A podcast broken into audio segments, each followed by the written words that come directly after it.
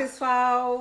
Estamos aqui iniciando a nossa live, a primeira live da Oficina da Palavra, agora deste 2022. Ó, a Edi já entrou, Marcelo já enviei aí o convite. Oi, Edi, tudo bom? Oi, tia, tudo jóia? Oi, amor, tudo bom, Marcelo? Nada. Tudo certo, gente? Jóia. Então, ó, tô vendo aí que a Bruna já tá aí online também, Pedro, o pessoal tá, tá entrando. Estamos iniciando, né, o nosso primeiro encontro, bate-papo aqui de 2022, do nosso Além das Palavras. Já fizemos outros, é, outros papos em outros anos, aí os dois são é, a parceria é, é, especial aqui da Oficina da Palavra, o professor Edir Alonso, né? É, Edir é, ponto literatura, que é o Instagram dele, né? É professor, né, já há anos aí do ensino médio, de cursinhos pré-vestibulares, sempre antenado na literatura, mas também com uma visão muito ampla é, de sociedade, uma visão crítica, né? E do outro lado aqui, o professor Marcelo Borré, meu marido, companheiro e parceiro aí de, de vários papos e ideias, né? Professor de história, também apaixonado por literatura, né? É professor também formação aí do ensino médio e experiência também de muitos anos aí nos pré-vestibulares nacionais, né? É, e, além de tudo, os dois já publicaram textos né, em Texturas, que é a nossa revista literária. Para quem não me conhece, para quem está chegando agora, eu sou a Cíntia, professora é, aqui da Oficina da Palavra e editora da revista Texturas. Dei depois uma olhadinha ali nos nossos links. Tem ali também o link lá para o canal do YouTube, onde tem todos os nossos papos anteriores. É, e, e a gente, esse ano, resolveu é, aproveitar o momento. Aí a gente ainda não tinha engrenado no ano, né, e Marcelo? Mas como a gente não quis perder, essa é uma das primeiras efemérides importantes aí de 2022 que é o centenário da Semana de Arte Moderna. Né?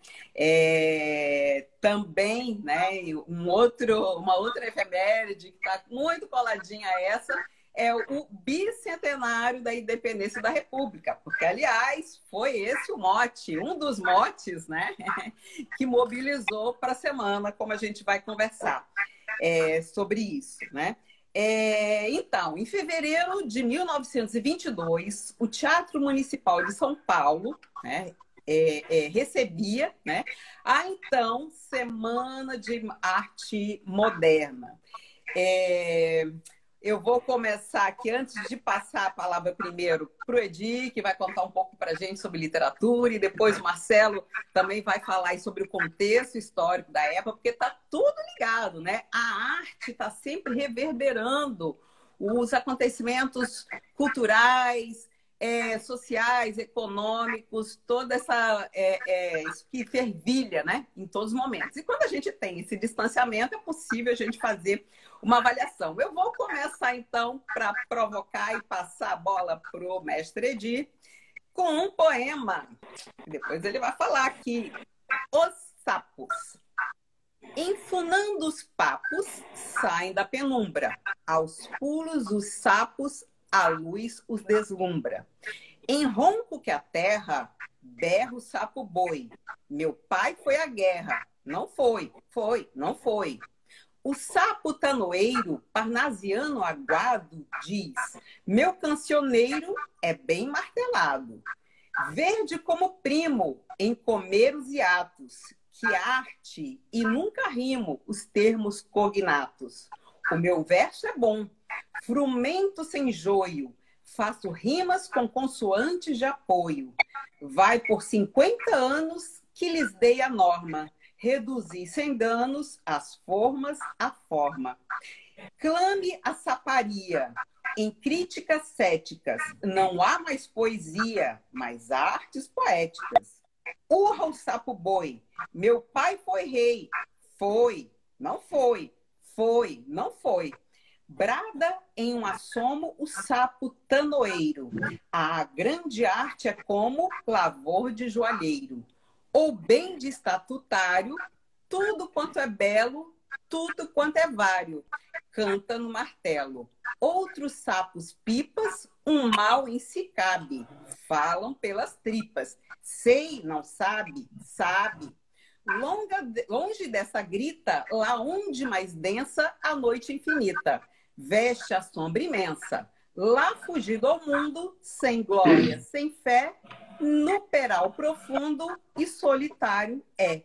Que soluças tu, trânsito de frio, sapo cururu, da beira do rio, né? E aí, com isso, eu passo a palavra para o Edi, que andou agitando a semana toda aí é, com o tema da Semana de Arte Moderna e trouxe, deixou lá no Instagram dele umas perguntas que ele vai comentar aqui. Quantos dias teve a Semana de Arte Moderna? Os modernistas desprezavam as influências europeias? Tarsila do Amaral estava presente na semana? Quem fez a leitura do poema Os Sapos? A semana foi um sucesso? E depois, movimento elitista ou revolucionário, né, Edir? Nacionalista ou influenciado pelas vanguardas europeias, né? Então, com a palavra, Edir Alonso. Massa! Valeu, Cíntia. Obrigado pela, pelo convite, pela iniciativa. Salve, mestre Borretti. Legal estar aqui na companhia de vocês. E, bom, é realmente, dá para perceber que só pela, pelas, pelas indagações que, que eu procurei lançar ali, a gente tem um caráter absolutamente contraditório na semana, né? A gente pode, eh, muitas vezes, pensar na semana como uma afirmação de uma identidade nacional e pode pensar na Semana de Arte Moderna também como um movimento que foi profundamente influenciado pelas vanguardas europeias, por exemplo. Né? Então, a semana realmente é um evento cheio de contradições, de significados contraditórios, mas absolutamente indispensável para a gente pensar é, cultura brasileira no, no, nos dias de hoje. Né?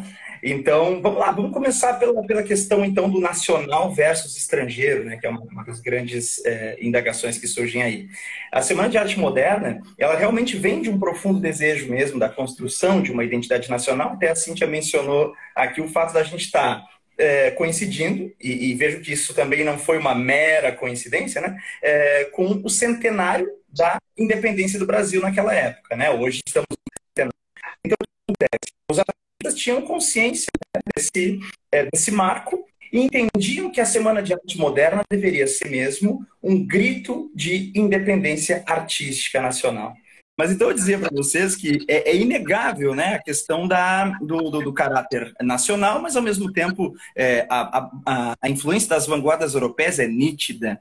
A gente percebe isso é, por exemplo, na, na, própria atitude provocativa que os modernistas vão ter, era bastante característico, por exemplo, dos eventos que os dadaístas faziam na Europa, por exemplo. Né? Essa coisa de insuflar a plateia, de buscar a polêmica, de buscar a vaia. Os futuristas faziam esse tipo de provocação também. Aliás, os nossos modernistas foram é, jocosamente apelidados de futuristas e não se sentiram nada confortáveis com esse rótulo, né? O, o termo futurista passou a ser usado como uma espécie mesmo de, de deboche, do tipo esses lunáticos, aí, esses futuristas. No entanto, né, é, os nossos modernistas passaram também a apelidar seus críticos de passadistas. Então, havia de fato um grande conflito aqui de ideias, né, e, e especialmente também um conflito de gerações. Eu sempre costumo dizer que, a respeito de Semana de Arte Moderna, o que nós temos substancialmente aqui é um conflito geracional. Né? A, a, a semana é, e esse movimento da geração de 22 foi revolucionária ou foi um movimento aristocrático? Bom, na verdade,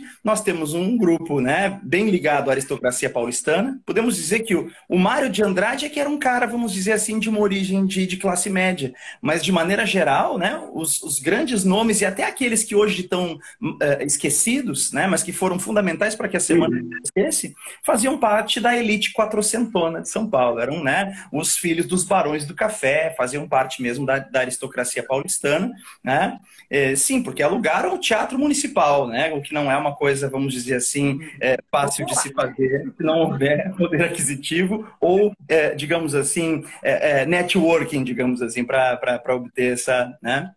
esse cenário aí privilegiado para o evento. Então, quer dizer, de fato, há um caráter aristocrático no evento, sem dúvida, mas existe um caráter revolucionário, não no aspecto político ideológico, eu diria. Há um aspecto revolucionário em termos estéticos certo? Então, podemos dizer né, que há uma revolução estética no nosso modernismo de 22, certo? Tem outros debates aí que a gente pode fazer, por exemplo, a respeito dessa, dessa primazia de São Paulo, tem algumas críticas que se costuma fazer né, à, à Semana de Arte Moderna como se ela fosse, vamos dizer, supervalorizada pelo fato de ter sido o evento paulistano, e há uma, uma série de outras coisas que a gente pode discutir aí ao longo dessa noite, mas deixar a palavra com vocês, mestres. Sim, sim. Então, Marcelo, o que estava acontecendo ali nessa época é, que a gente pode trazer, né? Porque foi um evento, como o Edir falou, né? É, não foi a semana inteira, embora tenha sido chamado né, de semana, foram três, três noites e um grupo de jovens que articulou, né? Depois o Edir conta um pouco mais aí como tudo começou. Bom, bom, Edir, prazer enorme estar com você aqui, meu grande camarada, meu grande companheiro, e camarada no sentido estrito da palavra, né? Sem dúvida. Camarada de câmara, aquele que está sempre presente. Bom, Cíntia, Edir, moçada, é, é, a, a, a, semana de 22, eu vou ampliar um pouquinho para o ano de 22, né? É, a gente teve esse ano é, o ano da, da fundação do Partido Comunista do Brasil, e eu digo do Brasil porque ele era chamado de Partido Comunista do Brasil, embora fosse PCB, aí depois virou Partido Comunista Brasileiro, a gente tem é, um evento muito importante que é a, a, o tenentismo, né? o Forte Copacabana, 22, que é outro, elemento, outro acontecimento que é muito importante. Então, a gente está vivendo nos anos 20 a, a, a acontecimentos super importantes, é, super decisivos na história do Brasil. E a gente não pode negar que a gente está sendo é, é referência, é, referência a gente está é, recebendo a Bela Pop. Então, tudo isso faz parte daquele contexto. Agora, o, você e o Edir acabaram citando uma coisa muito importante, que é o caráter revolucionário não da Semana de Arte Moderna. É, vamos lembrar que em 1922 a gente está recém saindo é, da escravidão. Então, a gente tem ali, em 1888, o fim da escravidão. Então, a gente tem uma população ainda marginalizada, negra, que não tem, que não é recebida, acolhida. A gente tem uma população indígena que também não é acolhida. Então, não se espera outra coisa do, do movimento artístico que não seja elitista. Agora, a grande questão que coloca é há uma ruptura com, a, com aquilo que até então se propunha, que é, por exemplo, o, o parnasianismo. Então, você tem aí uma, uma, uma quebra de referência, uma, uma quebra de paradigma que é muito importante. É, a, a, aos anos 20, se a gente pensar bem, é, o Brasil está caminhando para uma ideia de construção nacional que não existe a, a, a gente teve a independência em 22, 100 anos depois, ainda não se construiu uma identidade brasileira. Ainda não se construiu uma identidade que é o Brasil. E a Semana de Arte Moderna, mesmo que tenha uma influência europeia do ponto de vista estético, do ponto de vista da, da compreensão da arte, ela começa a jogar elementos brasileiros. Não podemos esquecer, para mim, os dois grandes pintores, de Cavalcante e Portinari, que expunham isso. Então, é muito curioso quando se fala assim, ah, mas a Semana de Arte Moderna é uma referência é, é, é, é, elitista. Claro que é. A arte é elitista. É evidente que é. Mas você começa a ter, pela primeira vez, é, é, temáticas nacionais. Quando você pega o Portinari e você vê no Portinari trabalhador do café, retirante do Portinari, ou ainda quando você vê no Di Cavalcante a, a prostituta, o malandro do Rio de Janeiro, você já alterou a perspectiva de exposição do Brasil. Então você está expondo o Brasil que não é o Brasil das elites. Não é o Brasil que se apresenta como a elite quer. Então, a, a, a Semana de Arte Moderna ou os modernistas tem isso de, de, de no meu entendimento, de, de, de, valorização. E, voltando à questão histórica, né?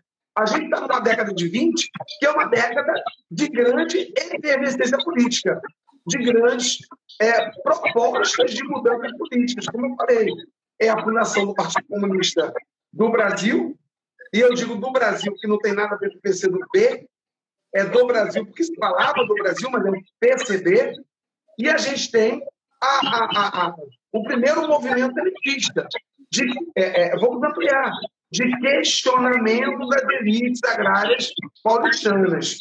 Então, é um movimento importante, é um movimento que é, se propõe a trabalhar elementos diferenciados do que até então se tinha, mas é, tem, tem, tem, tem limite.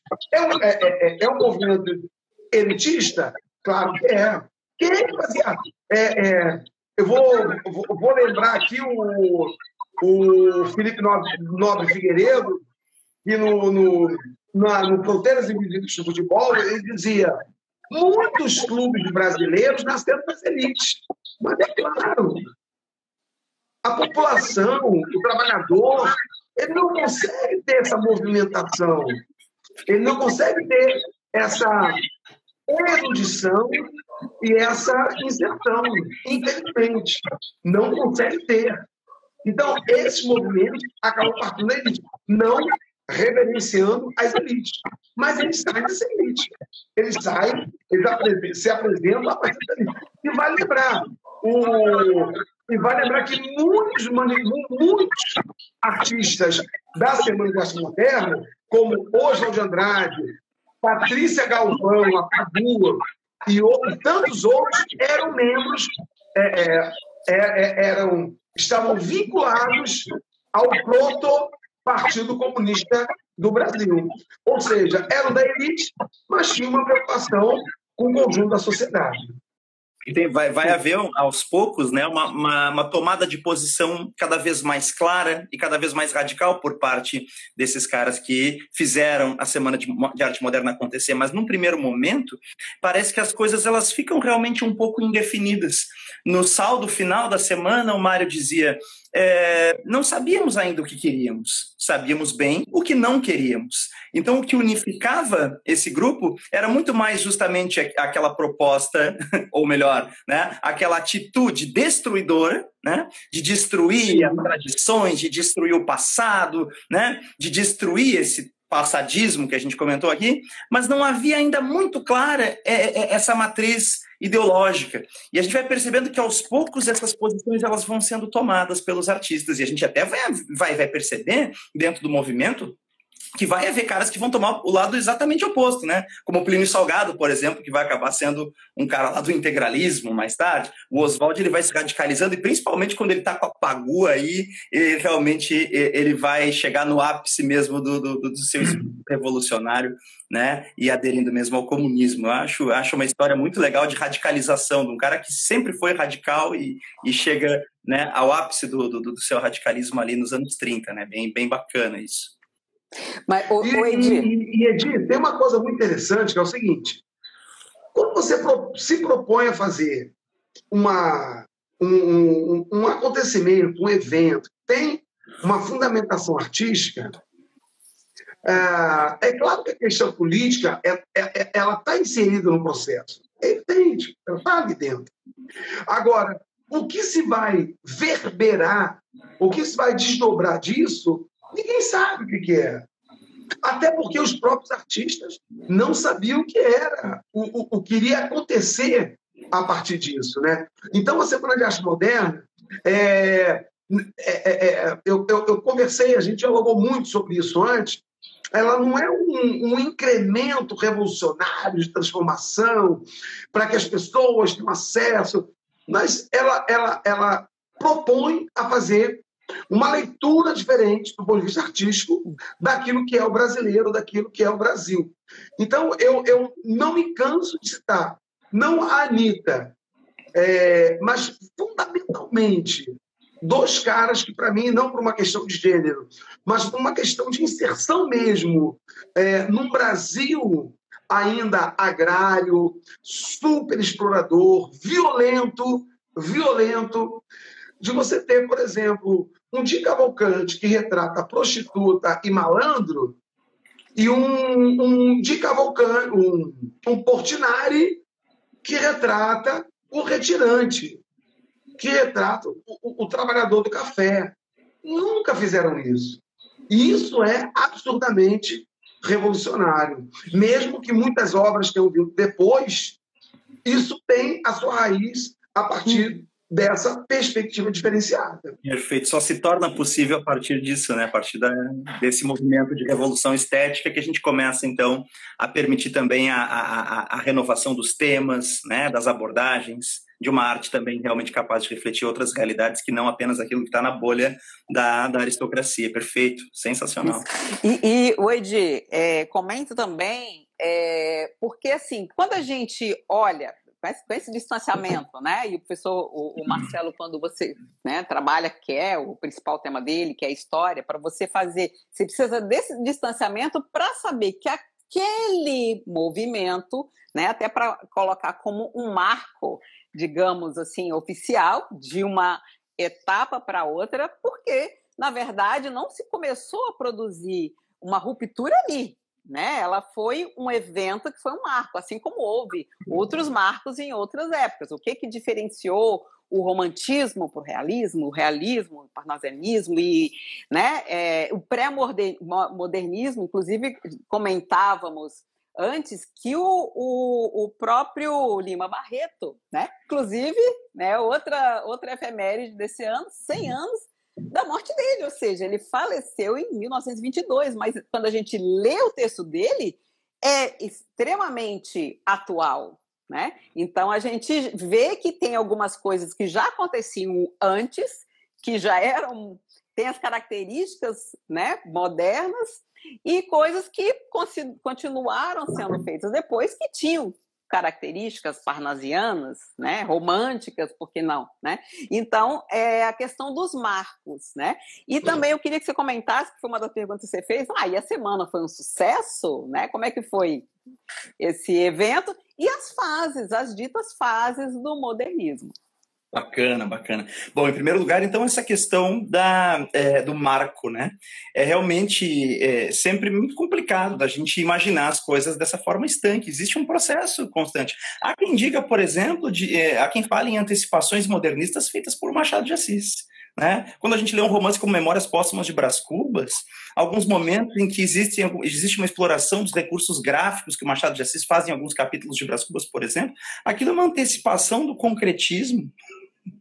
é absurdo, né? O Machado ele antecipa o surrealismo naquele capítulo do Delírio do Brás Cubas, por exemplo. Então, quer dizer, é, é realmente é necessário, às vezes, para fins didáticos, que a gente estabeleça esses marcos, né? Às vezes também para essa construção de, de, um imaginário, né? Sobre, sobre algo que ganha contornos míticos, como é o caso né, desse modernismo. Claro que isso também está relacionado com a perspectiva de quem conta a história, né? Que vamos dizer são os grupos dominantes dentro de uma determinada sociedade. Naturalmente, a história, então, ela vem por essa perspectiva paulistocêntrica, né? E às vezes isso é bastante criticado. Por exemplo, até o próprio conceito de pré-modernismo, ele acaba sendo criticado em razão disso, porque então quer dizer, existiria uma espécie de marco zero, tipo antes e depois da Semana de Arte Moderna, né? Como se fosse antes e depois de Cristo. Uhum. E, e, assim, podemos falar, é, sem sombra de dúvida, que Lima Barreto foi modernista antes né, do, da Semana de Arte Moderna. Né? Chamá-lo de pré-modernismo, pré-modernista é, é uma questão mesmo bastante, vamos dizer assim, de, de catalogar o autor dentro de um período cronológico, porque estilisticamente, apesar da, da narrativa do Lima Barreto ainda ter é, traços é, realistas, a gente percebe muito claramente a, a vocação que Lima Barreto tem para a questão de uma linguagem popular. Né? E mesmo que o Lima ele tenha né, é, é, se forjado como um intelectual autodidata que aprendeu, né, que, que, dominava outras línguas, que lia fluentemente em vários idiomas e tal, ele era um cara que fazia questão de manter a expressão popular na escrita dele, de fazer esse registro e de dar voz né, às camadas populares das quais ele próprio fazia parte. Lamentavelmente, né, ele é um, é um ponto fora da curva. Nós não temos né, é, muitos intelectuais desse meio suburbano, por exemplo, e se tivermos, né, eles muitas vezes passam por um processo, vamos dizer, de, é, é, de elitização, de adesão à elite, ou de branqueamento, como foi o caso do Machado de Assis, que é um outro tema que a gente pode discutir depois. Né? Mas, enfim, o Lima Barreto, então, foi um cara que, sem dúvida, foi modernista antes da Semana de Arte Moderna. Isso também se pode é, é perceber em referências das artes plásticas. Né? Por exemplo, Lassar Segal, né? Foi um cara que, em 1913, fez a primeira exposição de arte não acadêmica no Brasil, como se costuma dizer nos manuais. Quando se diz isso, se está dizendo o quê? Que ele fez a primeira exposição de arte moderna no Brasil, nove anos antes da Semana de Arte Moderna acontecer. Né? Então, a gente tem realmente, assim, nessa cronologia, né, é, a vinda do Oswald de Andrade em 1912 para o Brasil, divulgando as inovações futuristas, dizendo claramente que nós estávamos 50 anos atrasados em termos estéticos, certo? É, pequena observação, em que lugar do Brasil se poderia ter uma percepção mais aguda desse contraste né, entre o, o, o cosmopolitismo parisiense né, e, o, e, a, e o provincianismo brasileiro, que São Paulo. Né? Porque São Paulo cresce abruptamente né? a partir uhum. ali do século XX. É diferente do Rio de Janeiro, que experimenta, desde a vinda da família real para o Brasil, uma dinamização das relações políticas, econômicas, sociais e culturais. Em São Paulo, a coisa acontece assim, de repente, de uma hora para outra, é um boom. Então, quer dizer, a percepção que o paulistano tem sobre né, esse, esse contraste entre atraso e progresso, moderno e arcaico, urbano e rural, é muito mais intensa. Então, não poderia ser de outro modo. Né? Eu vejo que tem muitos críticos gaúchos, críticos cariocas, né, fluminenses, que vão, vão, vão, vão tentar dizer assim, não, mas isso foi um mito que foi construído artificialmente. Eu discordo. Né? Eu entendo que, de fato, né, a ideia de modernismo como a gente tem hoje, ela necessariamente passa por São Paulo e não poderia ser de outro modo.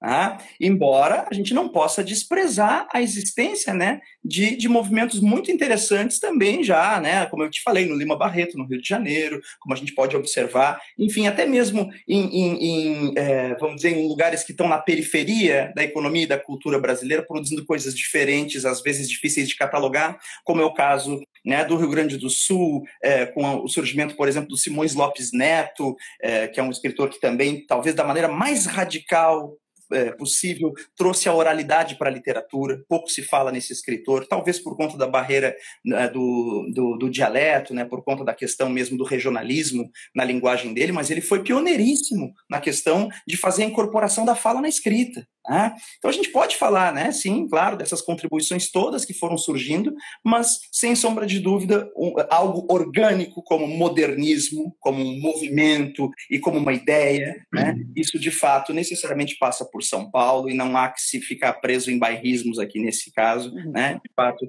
é, é legítimo que São Paulo reivindique né? essa paternidade, digamos assim. Né? Mas é isso. E, e, tínhamos uma outra questão, né, Cíntia? É, a respeito... Ah, a questão da, da semana. Se eles. É, porque o próprio Mário de Andrade, pelo que eu vi, ele depois renegou, tipo assim, aquilo foi um evento, mas não vamos mexer tanta bola. E foi ressuscitado lá é, no Estado Novo, não foi? É, é, o Mário sempre foi muito cagão, tá? tipo, é, pouca gente comenta sobre isso, né? Muito se fala, por exemplo, como grande antecedente da Semana de Arte Moderna, a exposição da Anitta Malfatti, e sem dúvida foi a grande polêmica, né? A exposição Malfatti de 1917, virulentamente atacada pelo Monteiro Lobato, naquele artigo, né? Que ficou conhecido como Paranoia ou Mitificação.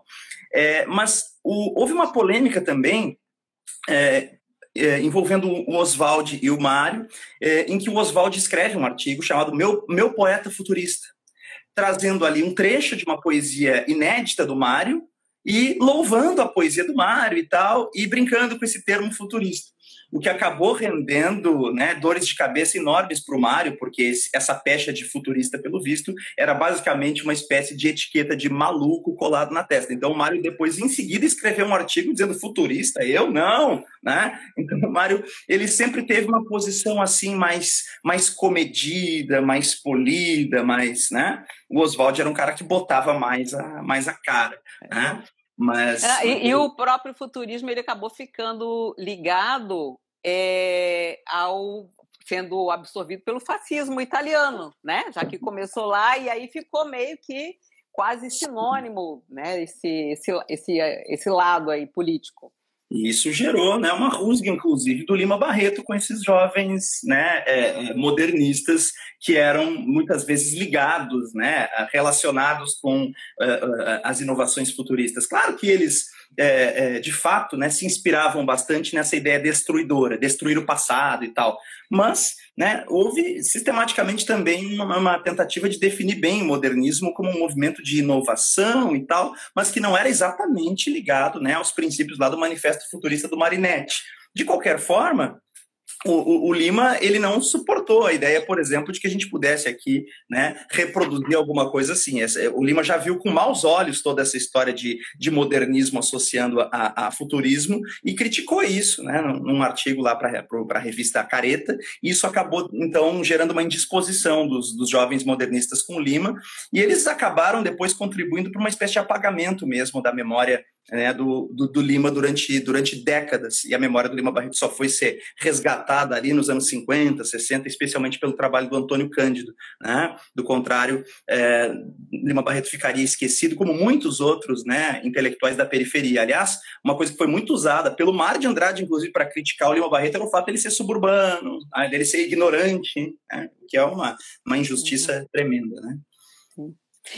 E, e, Marcelo, né, é, porque esse, esse movimento, essa primeira fase, ela é né, o pessoal acaba dividindo, indo até 29, né?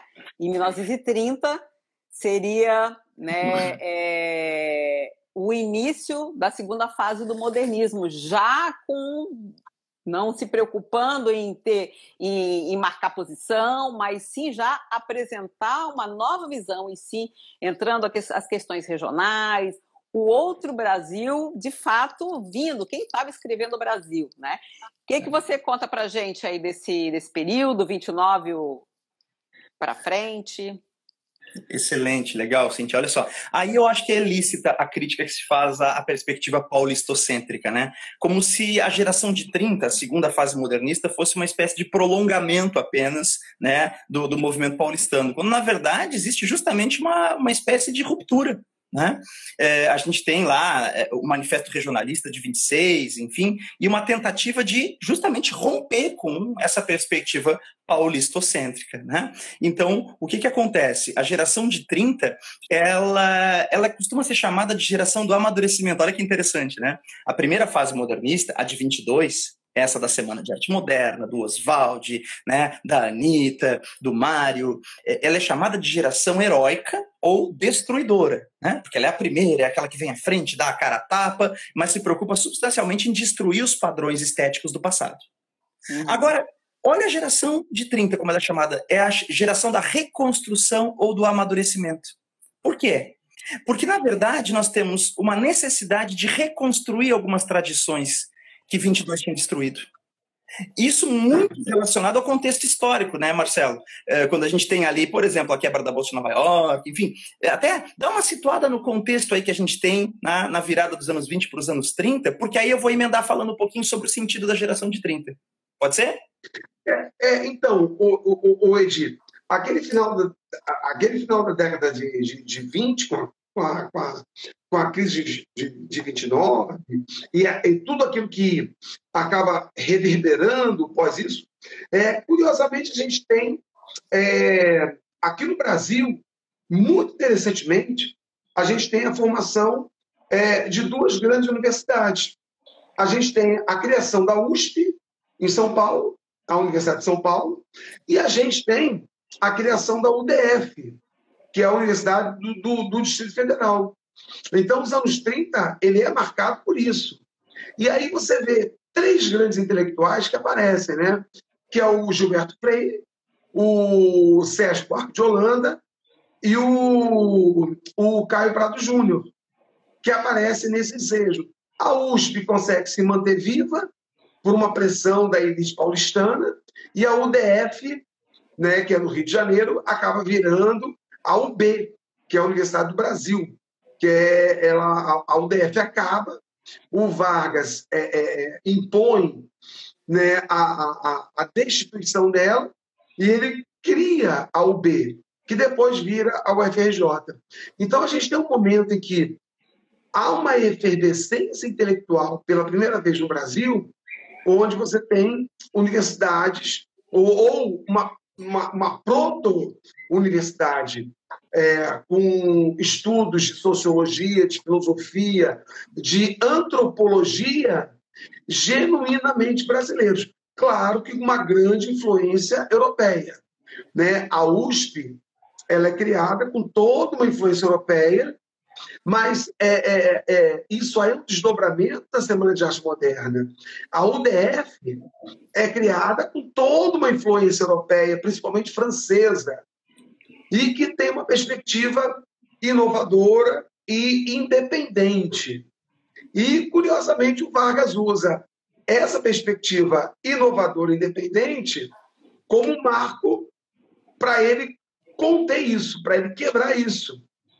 E ele dizia: não, mas essas universidades não são nacionais. Elas têm uma, uma presença europeia, elas têm uma influência europeia. Então, portanto, elas não podem se constituir a partir de um elemento nacional. Então, a USP ela é mantida por conta do governo do Estado de São Paulo, mas a UDF não. A UDF ela é limada e aí eles constroem a UB, que é a Universidade do Brasil. Mas isso tudo é um desdobramento dessa Semana de Arte Moderna, porque a gente pega o, o Sérgio Buarque de Holanda e o, o Gilberto Freire como elementos é, influenciados por essa Semana de Arte Moderna. Claro que cada um do seu jeito, mas a, a, a preocupação dessa intelectualidade qual é? É tentar compreender o Brasil. Então, Gilberto Freire, do seu jeito, ele vai construir a ideia né, a, a, absolutamente combatida hoje da democracia racial, de que a, a, a Casa Grande, a senzala eram elementos constituídos pelo senhor e o senhor de engenho estava ali como pai de todos, né, no, em, em Minas Gerais. Mas isso é, uma, é, é, é, a primeira vez que você tem uma perspectiva nacional. Aí você tem o Sérgio Buarque de Holanda, quando ele, ele, ele desenvolve a teoria de que é, do, do, do homem brasileiro, da cultura brasileira, está vinculada ao elemento colonizador. E o Caio Prado Júnior, que propõe uma revolução sobre tudo isso. Então, você tem três intelectuais que são forjados a partir desse elemento que se origina da Semana de Arte Moderna, porque é uma, é uma continuidade. 22 30, anos 30, e você tem esses três intelectuais que fazem uma. uma, uma, é, é uma é, é, desenvolvem uma compreensão do Brasil a partir de uma ideia genuinamente, do ponto de vista deles, nacional. Então você tem esse elemento que reverbera no pensamento intelectual nacional. Interessante porque observa então que é um, ao mesmo tempo em que existe, claro, né, uma continuidade, existe também uma particularidade nova, né, nisso que vai surgir nos anos 30. Então, o que, que o que, que acontece para efeito assim da gente diferenciar gerações de 22 e de 30, aproveitando a contextualização aí feita pelo Borretti? É, a geração de 22, como eu tinha dito, ela é uma geração chamada heróica, destruidora e tal, e a de 30, reconstrução ou amadurecimento. Quer dizer, o que precisa ser reconstruído? A tradição realista da narrativa. Por quê? Por conta de um contexto histórico bastante turbulento. Né? Então, a gente tem aí a crise de 29 seus efeitos, a gente tem também toda a mudança né, que acontece politicamente com é, a Revolução de 30, como ficou chamada, certo? Então, nós vamos perceber que existe é, então uma necessidade de, de, documentar a realidade que a, a, estética modernista de 22 não permitiria. Por exemplo, qual é o, o, paradigma de narrativa que a gente tem na geração de 22? Macunaíma, que é uma narrativa francamente é, é, influenciada pelo surrealismo, né, por aquelas estéticas uhum né, anárquicas, em que a gente vai ter a dissolução dos elementos de tempo, espaço. Né? Então, quer dizer, essa narrativa ela não dá conta de fazer o quê? De documentar a realidade histórica e de fazer algum tipo de intervenção histórica, né? de intervenção social, perdão. Então, o que acontece é que a geração de 30 ela busca resgatar a narrativa de matriz realista, né? A narrativa, vamos dizer, engajada, e ao mesmo tempo ela preserva as conquistas de 22.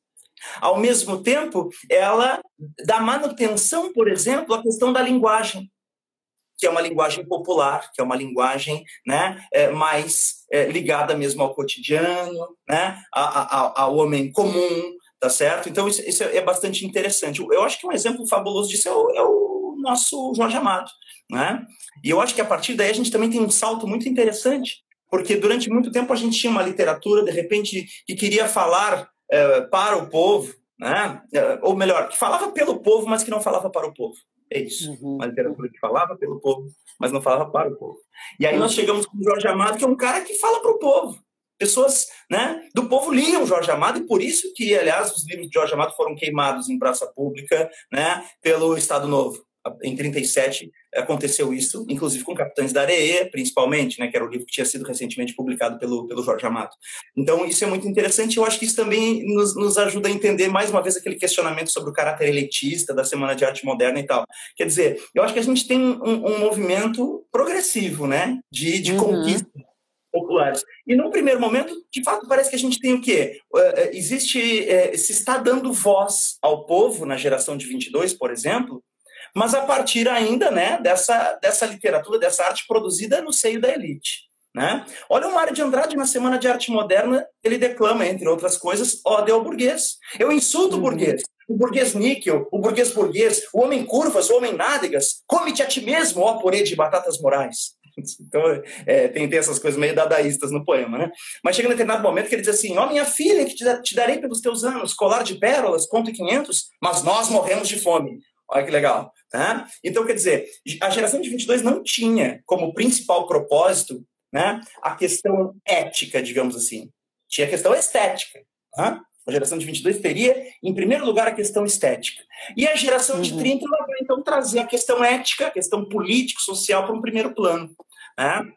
E, aos poucos, a gente começa a perceber mesmo que essa literatura começa a dialogar ainda mais né, com as camadas populares. O que, que a gente está vendo hoje, né, como mais um, mais um degrau nessa, nessa escalada aí, vamos dizer, de, de, de, de representatividade e justiça que a gente busca né, sempre na sociedade, na, na cultura, é, em tudo. É, a gente está percebendo que agora começa a haver uma, uma, uma, maior possibilidade de expressão das próprias camadas populares. Né? Quer dizer, num primeiro momento, a elite falava sobre o povo. De repente, a elite começa, né, ou pelo menos uma parte da elite começa a falar para o povo. De repente, o povo começa a falar. Uhum, Aí a gente tem a uhum. expressão da periferia, a gente tem a cultura hip hop, né? A gente começa a perceber um movimento muito interessante nesse sentido. Né? É, é, é, é, o progresso da, da, da, história, da humanidade, da é. cultura, da literatura. Da... É, Agora, e... Só falta uma coisa para ficar perfeito, que é a gente ter não apenas a, a, o direito de vocalizar alguma coisa, né? Mas vamos dizer assim, da gente também poder ter a capacidade de difundir isso. Uhum. Quer dizer, essa expressão popular ainda fica muito restrita porque vamos dizer que os meios de, de produção simbólica ainda estão nas mãos né, de poucos. Né? E, a, e a ilusão de que a internet vai democratizar tudo é, lamentavelmente uma, uma, um castelo de cartas, porque afinal de contas nós Ela temos tem um dono. Exatamente, né? A gente está aqui dentro né, de, de, de, um, de, uma, de uma plataforma né, uhum. que é, vai minimizar o nosso alcance, né? E não temos então, controle nenhum sobre ela. Exato. Ah, e tem o, o Deus algoritmo lá para dizer se a gente vai ser assistido ou não vai, se é.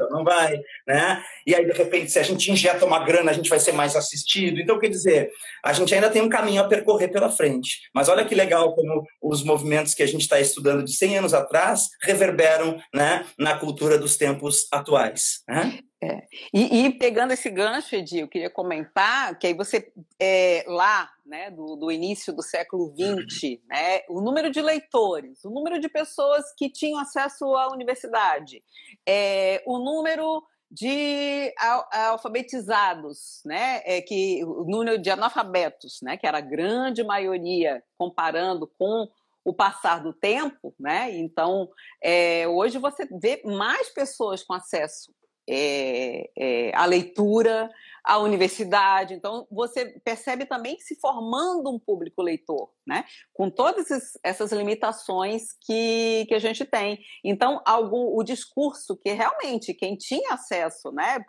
Justamente porque a gente está falando, a própria intelectualidade era de elite, hoje, se você comparar em dados demográficos, em dados concretos, né, você já percebe mais pessoas, mas ainda muito limitante. Né? A gente não tem controle desse, é, dessa produção. E uma questão que você comentou interessante, né, que eu, eu, eu penso né, ser um, um, importante legado, a questão estética, que é a questão de você ficar livre de amarras. Né? Então, antes do modernismo, as escolas eram mais quadradinhas, então, de uma, não que as pessoas não, não pudessem escrever fora daquilo, só que elas não eram publicadas, não eram lidas, não é, é praticamente são trabalhos de arqueologia é, para você descobrir quem estava escrevendo naquele momento, né? Até a gente tem o um exemplo aí que caiu ano passado é, no vestibular da UFSC, ano passado, esse ano, na verdade, né? É a Júlia é, Lopes de Almeida, né? Que foi praticamente um trabalho de arqueologia para encontrá-la, assim como o Lima Barreto e todos e outros tantos que a gente nem se dá conta. Mas a questão da liberdade estética, hoje a pessoa escreve o que quiser mas sem desprezar o passado, para você buscar naquilo que está lá atrás é, o conhecimento, né? O conhecimento acumulado coletivamente, produzido coletivamente e, e tendo mais ferramentas de produzir outros conhecimentos também, é, mas de ter esse legado, né? De não é, desprezar o passado, é, mas não ficar amarrado as formas. Hoje há uma liberdade total, a pessoa escreve a narrativa da forma que quiser, né? Então, é, é, temos aí essa questão. Inclusive, foi uma outra coisa que eu comentei contigo, também que outra efeméride, aí, principalmente na literatura, que vai ser muito falada, que são 100 anos da publicação do Ulisses, do James Joyce, né? que também é tido como marco do modernismo na literatura mundial. Né? Escritor é, irlandês, né? Então, uma narrativa absolutamente diferente rompe com os parâmetros é, anteriores. Né? Então, tem, tem essa reverberação, a própria, é, nos anos seguintes, a própria os próprios conhecimentos da psicanálise, né? O Marcelo pode falar um pouco sobre isso. Isso também teve uma influência na narrativa, né? A Clarice Lispector, que a gente é, trabalhou bastante ano passado, né? É, teve, teve muita influência, bebeu nisso. E onde é que ela entra nisso, né? Eu, porque eu já vi alguns livros falando de terceira geração do modernismo e outros pós-modernismo, né? Ou seja, e aí a, a, palavra já é o próprio conceito de pós-modernismo já é bem polêmico. Temos, na verdade, uma continuidade do modernismo, porque isso tudo já estava lá, esse modelo social, econômico, cultural já estava em germe lá e continua reverberando de outras formas. O que, que a gente pode dizer sobre isso, né? Esse futurismo, esse é, essa bela época, né, que, que o Marcelo mencionou. Hoje a gente vê algumas tragédias tristes aí, como essa é, de Petrópolis, como as chuvas que assolaram a Bahia, Minas, São Paulo, Tocantins e outros lugares, como efeito dos extremos é, climáticos, também com muito efeito da questão do modelo, da forma de desenvolvimento econômico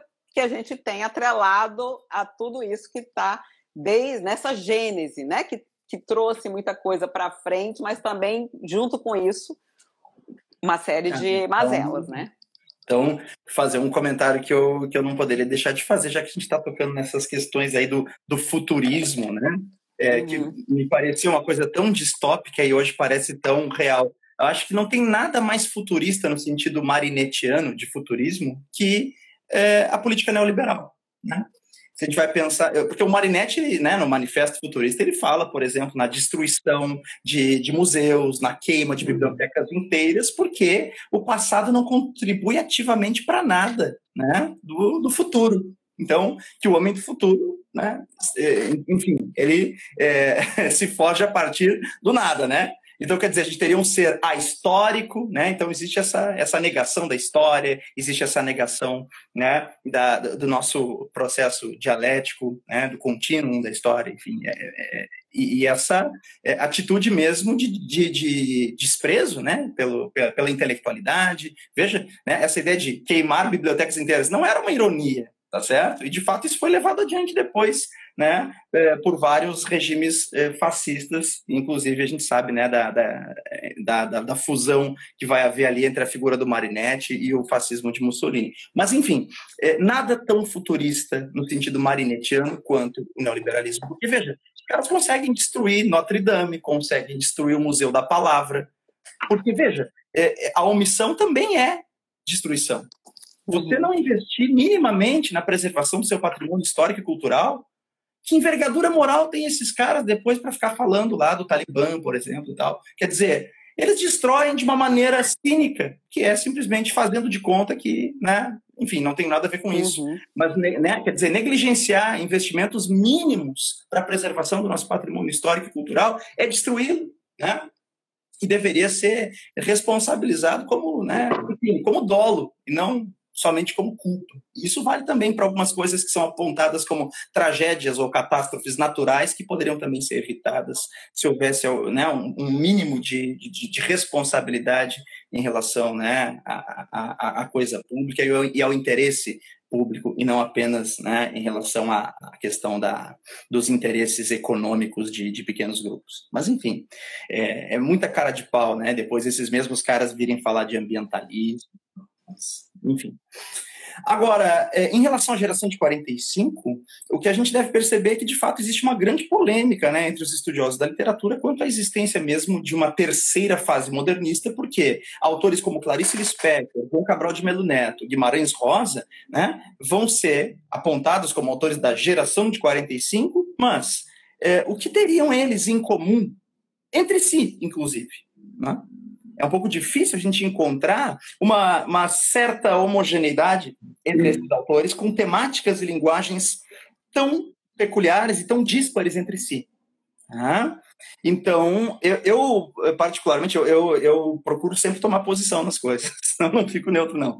Eu, eu entendo que não existe aqui uma terceira fase modernista em 45. Né? Por isso, quando tu, tu até me provocaste a respeito das gerações e tal, eu falei idade 22 e idade 30. e não falei da de 45, porque eu não entendo a de 45 como, como é, uma terceira fase modernista. Eu uhum. vejo que há uma grande heterogeneidade entre esses escritores, né?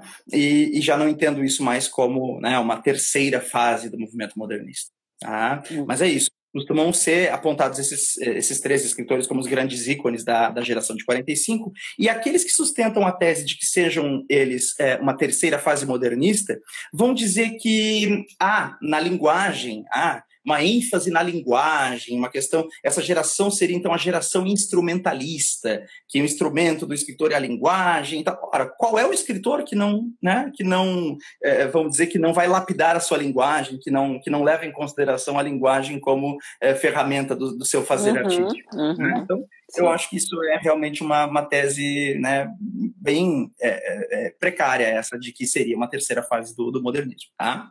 É isso. Marcelo. Sim.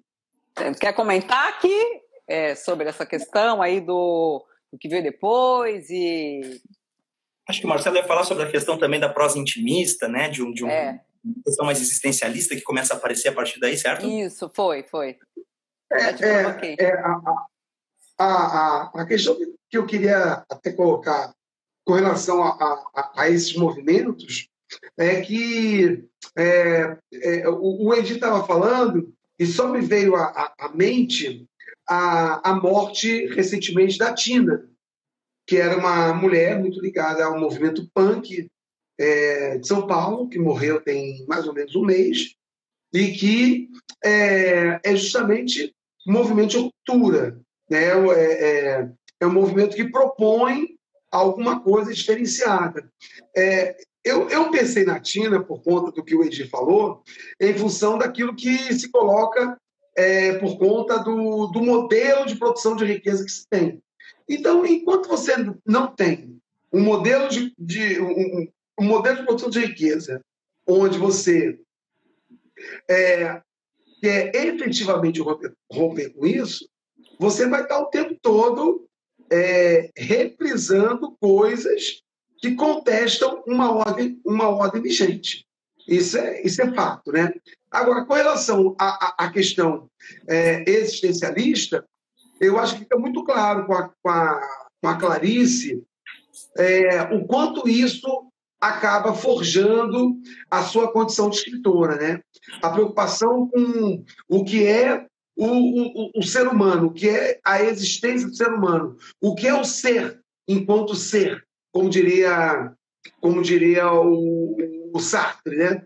Então, eu, a, a, me parece que a geração de 45, né, que eu, eu, eu estenderia para 40, ela teria essa preocupação e, e, e é, a partir daí você tem uma preocupação do que é a existência humana. Então você muda um pouco o foco é, é, o, o, o, denuncismo do trabalhador, do operário, das condições de, de, de existência física para uma condição de existência emocional, para uma condição de existência é, existencial. Eu acho que isso aí é um, um, um, um elemento, é, é, um, é, um, é um recorte muito interessante se, que se coloca aí. Uhum. uma última questão que eu queria trazer aqui, para a gente já ir se encaminhando aí para o final, mas vocês fiquem à vontade para falar, é que eu já vejo também, como é uma questão que volta e meia aparece na história, e a gente perguntou ali, né, a própria pergunta, era um movimento uhum. nacionalista, de que Brasil a gente está falando? E quando a gente fala aí dos 200 anos de independência, independência de quem, de que, como, né? É, essa coisa do que é ser brasileiro e do, do que, né, que se ostenta a bandeira do Brasil, né, qual nacionalismo, isso também estava em germe lá no, no movimento, na questão da, do reverberou ali a partir da semana de 22, né? Então, o próprio Manifesto ao Brasil e o movimento ANTA, né, que é, também traziam a questão do nacionalismo, mas nacionalismos distintos, né? Uma coisa é, é o, o ufanismo, que é justamente os momentos de ditadura no Brasil, sempre buscaram trazer essa, esse tipo né, de nacionalismo é, e que a gente vê hoje, né, muito presente, né, de algumas tentativas, inclusive até toscas, porque é um Brasil que não olha para o Brasil também, né, mas a, a, a diferença do, da, do próprio conceito né, é, de nacionalismo. Que nacionalismo a gente quer? Um nacionalismo que seja avesso a qualquer estrangeiro, né, ou, ou um nacionalismo que preserve é, as raízes e que tenha uma, uma, integração entre os povos do mundo, né? ou algo que se feche em si mesmo. Então, são questões que hoje também estão na ordem do dia. Os nacionalismos não só o nacionalismo brasileiro, né? Isso com certeza vai ser palco aí é, de, é, de disputa agora, 7 de setembro, né? Que, que Brasil, né? Continua, é diário, mas isso simbolicamente vai ter uma força muito grande. Então, queria, para finalizar, para a gente se encaminhando aí para o final, é, essa questão aí, ou outra que vocês queiram fazer também. Beleza.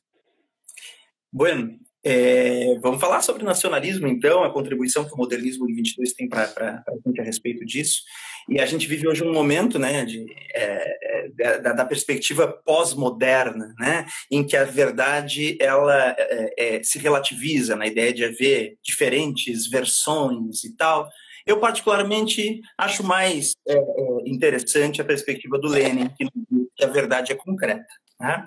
Então, se a gente vai pensar em Brasil, se a gente vai pensar em nação, num conceito de nação brasileira, é, a gente não pode pensar em nação de forma abstrata. Né?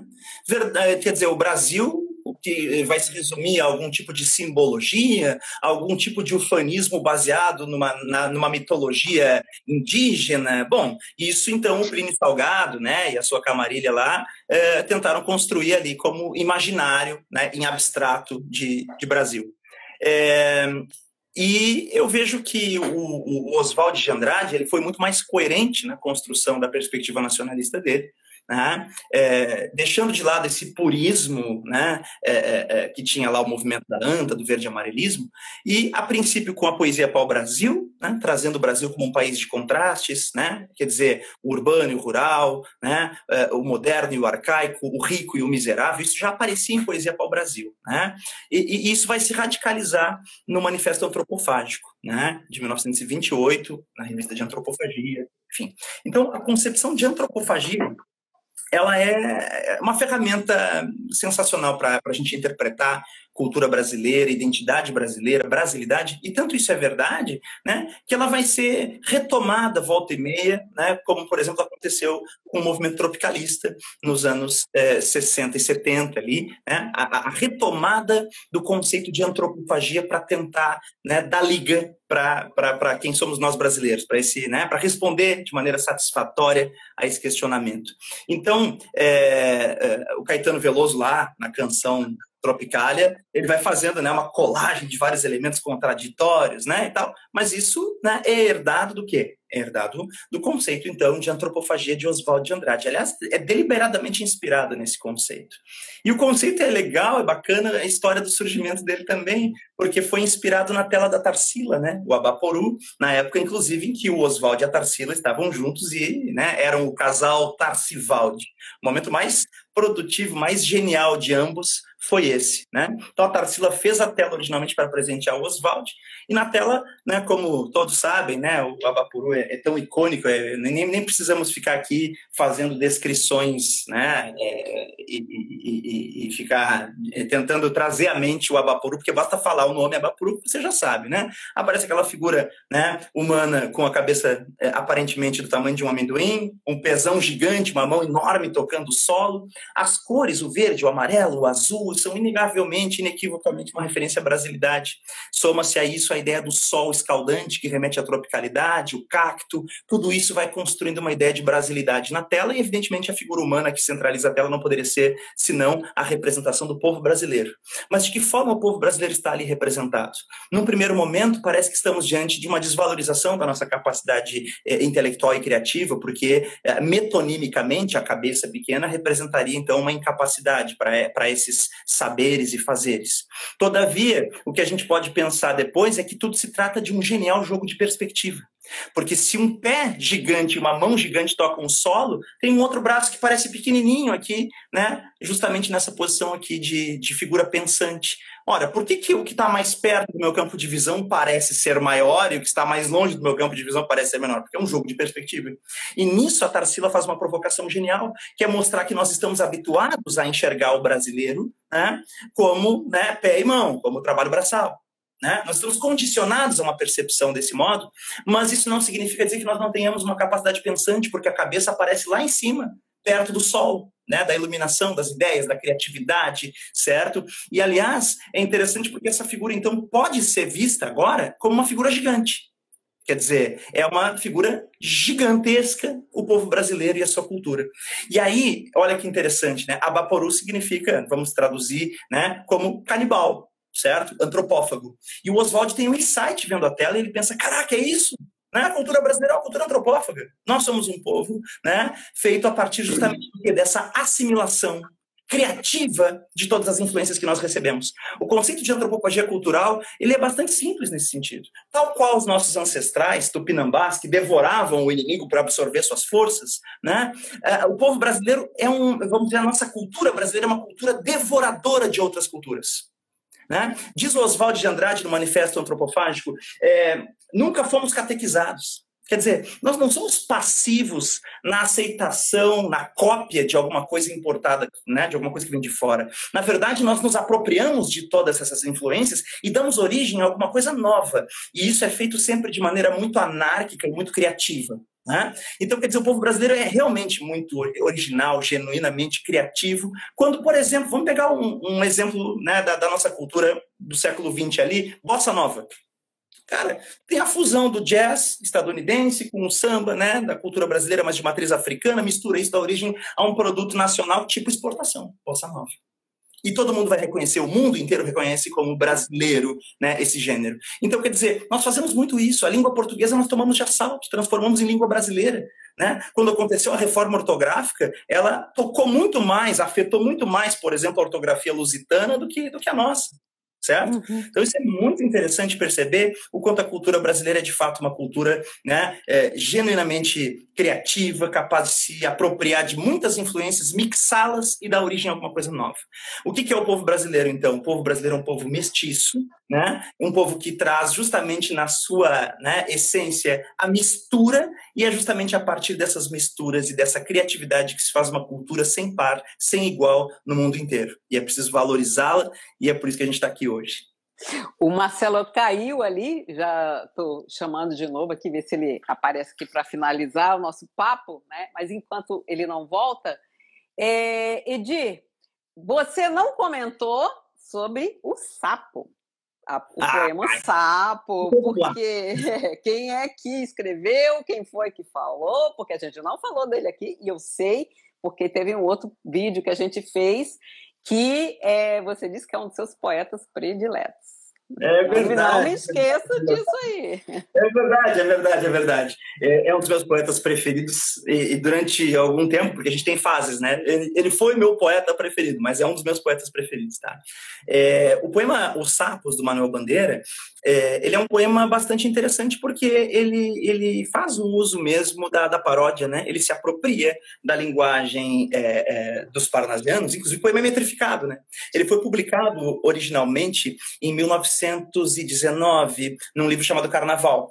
É, o Manuel Bandeira ele foi apelidado, né, foi chamado pelo Mário de Andrade de São João Batista do, do, modernismo, porque ele teria anunciado né, a boa nova do modernismo e tal. Porque, sim, antes mesmo né, da gente ter ali é, é, a Semana de Arte Moderna como uma ideia e depois dela, dela ter se consolidado, como se consolidou, a gente já tinha, então, algumas obras que já vinham esboçando essas novidades. E o Manuel Bandeira foi o primeiro cara a fazer mesmo o, o, o uso de versos livres, sistematicamente dentro de uma obra, e essa obra foi Carnaval.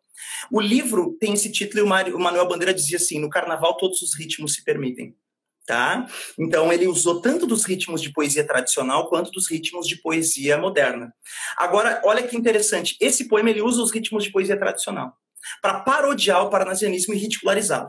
Tem, e, aliás, ele, ele acaba dando nome aos bois. Chega uma hora que ele diz assim, né? O sapo uh, parnasiano, o sapo tanoeiro, parnasiano aguado, diz: meu cancioneiro é bem martelado. Quer dizer, ele está fazendo a referência a esse uhum. ritmo constante, repetitivo, chato e maçante da poesia parnasiana. Por isso que tem aquele negócio do foi, não foi, né? Foi, é. não foi, foi, não foi foi, não foi. São sapos, né? O coachar dos sapos é uma referência bastante jocosa, né? Bastante irônica, bastante bem humorada aqui ao caráter repetitivo, maçante da poesia parnasiana que está sendo, né? Que está sendo criticada aqui então pelos modernistas. E no final ele fala lá de um sapo cururu transido de frio, né? Que fica é. lá sozinho fora do rio. E esse sapo cururu que aparece lá no final? O sapo cururu é o poeta popular, é o poeta modernista. É um pouco esquecido, de canto ali e tal, ninguém olha para ele, mas esse seria o genuíno poeta, seria o verdadeiro poeta, né? Ao passo que os outros apenas ficam tentando disputar vaidades ali para ver quem é o melhor, né? Logo no início do poema diz, né? Eles saem da penumbra, a luz os deslumbra. Então ele está debochando mesmo desse, desse jogo de vaidades do, dos poetas consolidados lá, das escolas tradicionais. E quem leu? Quem leu e o que que causou lá? Porque causou um burburinho e vai, assim. Beleza, então olha só, é, é, essa é uma questão, às vezes as provas trabalham, né, as provas de vestibular e tal, com essas pegadinhas, tipo, ah, Manuel Bandeira fez o poema para a Semana de Arte Moderna. Não, já tinha sido publicado em 19.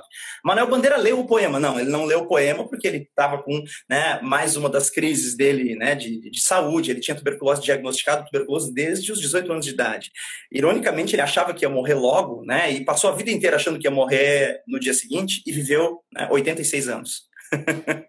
Mas, é. enfim, ele acabou não, não estando presente justamente nessa noite, que era a noite da, da declamação do seu poema. Curiosamente, ele aparece na fotografia da semana, que foi tirada lá no início, certo? Mas no dia, na segunda noite de eventos em que ele deveria ler o seu poema, ele não se fez presente. E quem fez a leitura, então, foi Ronald de Carvalho, que parece ser um cara que está sempre na hora certa, no momento certo, no lugar certo, porque ele foi o único brasileiro que participou da, do lançamento da revista Orfeu, em Portugal, do modernismo português, e depois aqui no Brasil coube a ele esse momento, que é considerado o momento que é o auge da polêmica e, portanto, o auge da própria semana. Não vamos esquecer que a grande estratégia dos modernistas para é, eternizar a Semana de Arte Moderna foi justamente a polêmica. Não estaríamos falando da Semana de Arte Moderna aqui se não tivesse sido, de fato, algo muito polêmico, né? Então, quer dizer, foi uma estratégia de marketing. Falem mal de mim, mas falem de mim. Quer dizer, a leitura do poema Os Sapos era um ataque ao gosto do público.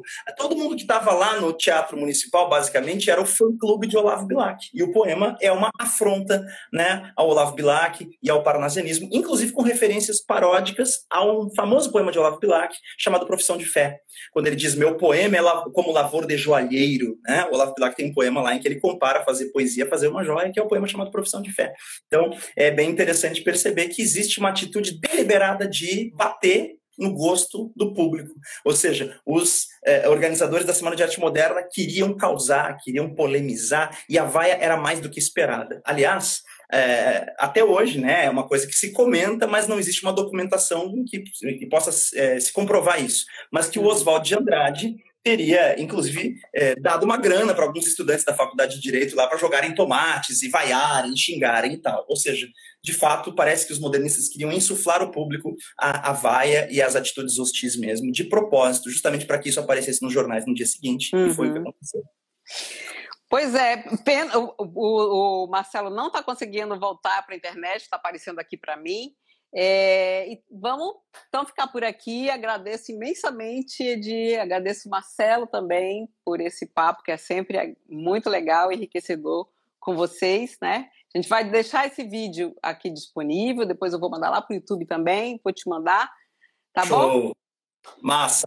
Que legal, Cintia. Obrigado mesmo pelo convite, pela iniciativa. Obrigado, Marcelo. Né? E a gente volta a se encontrar. Certamente vamos fazer outro desses bate-papos aí. Tá certo, querido. Gente, Boa noite, obrigado e até a próxima. Boa noite.